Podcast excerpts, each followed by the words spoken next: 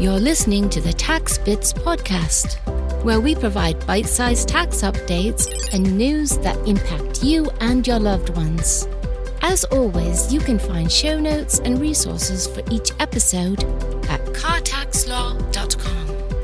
Now, here's your host, Jason Carr. Hello once again, and thanks for tuning in for this month's Tax Podcast. As always, if you know others who might benefit from listening, let them know they can find the podcast on their platform of choice, including Apple and Google Podcasts, Amazon Music, iHeartRadio, and Spotify.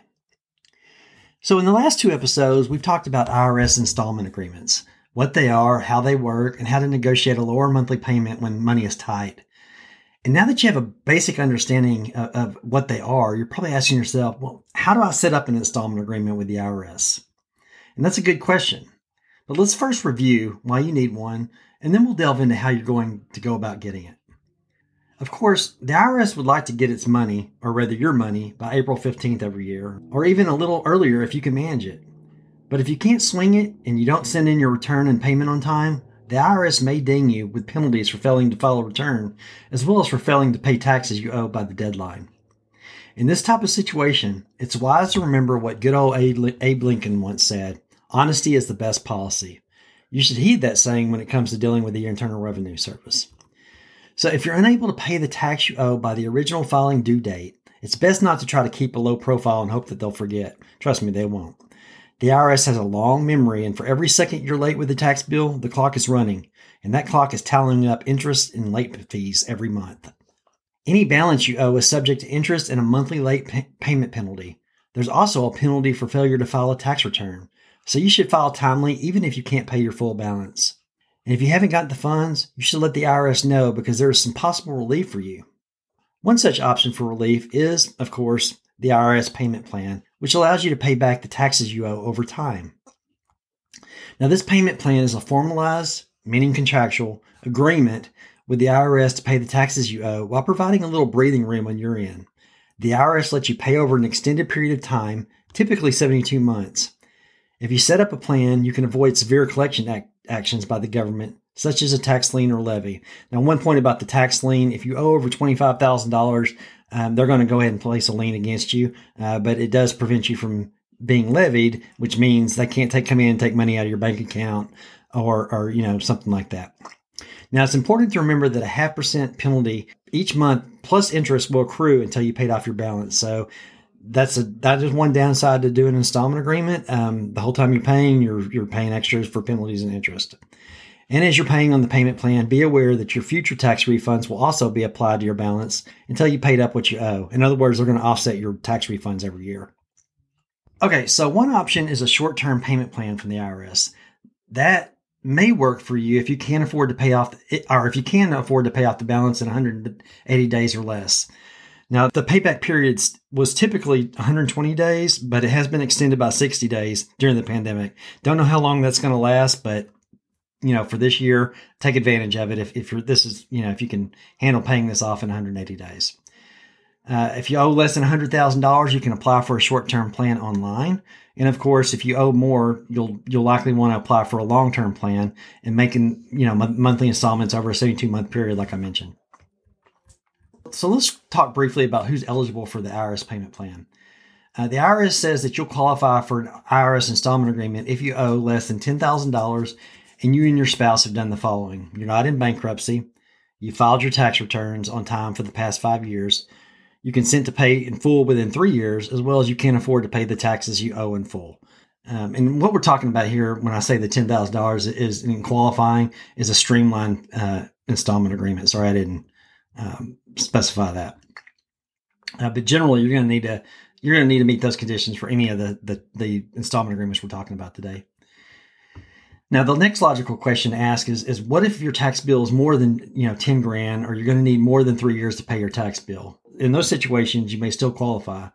Generally, those who owe less than $50,000 and businesses that owe less than $25,000 can apply for a payment plan online, provided you filed all your tax returns. You're still going to need to be tax filing compliant for at least 6 years. However, right now, there is a bit of good news.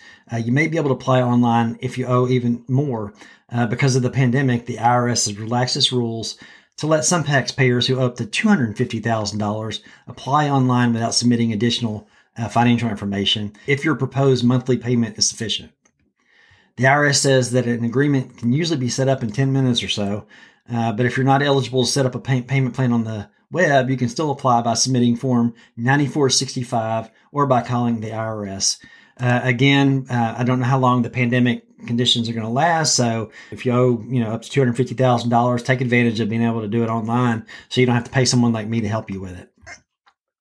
Also, if your balance owed is $25,000 or higher, the IRS will require you to set up automatic payments by direct debit from your checking account, or at least they're going to prompt you to do that. The same rule applies to businesses that owe $10,000 or more. And as you probably already know, there's a charge to set up these payment plans. If you set the plan up to pay through automatic withdrawals, you'll have a $31 fee to set it up if you do it online.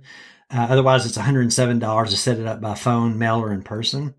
And as mentioned, you're still responsible for interest and penalties that accrue until you pay your balance in full. So keep that in mind. If you pay your installments with another form of payment, like a debit card or credit card, check, or money order, the setup fee is going to be $149 for an online application and $225 for phone, mail, or in-person setup. But if you qualify for a short-term payment plan, like we talked about, the 180 days or 120 days after the pandemic, there's no user fee. You should also know that the IRS does give low-income taxpayers a little break on these fees. If your income for the tax year is at or below 250% of the federal poverty level, you should qualify for a fee waiver. And if you already have your plan, a plan in place and you think you may qualify, you just need to submit a Form 13844 to the IRS within 30 days from the date of your installment agreement acceptance letter to request the IRS to reconsider your status. So for low-income taxpayers, the user fee for the payment plan is typically reduced to $43, so to save you a little money. And even that may be waived or reimbursed if certain conditions are met. So consider an IRS payment plan if you owe the IRS and can't pay your bill in full, after you file your taxes this year or, you have something from prior years. It's a solid way of keeping the IRS off your back while handling your tax debt at the same time. So that's really all I have this month. Next month, I'm going to start delving into a couple of the more important forms that apply not only for the installment agreements, but also for the offers and compromise, which I've talked about in previous episodes. So until next time, take care of yourselves. Thanks, everyone.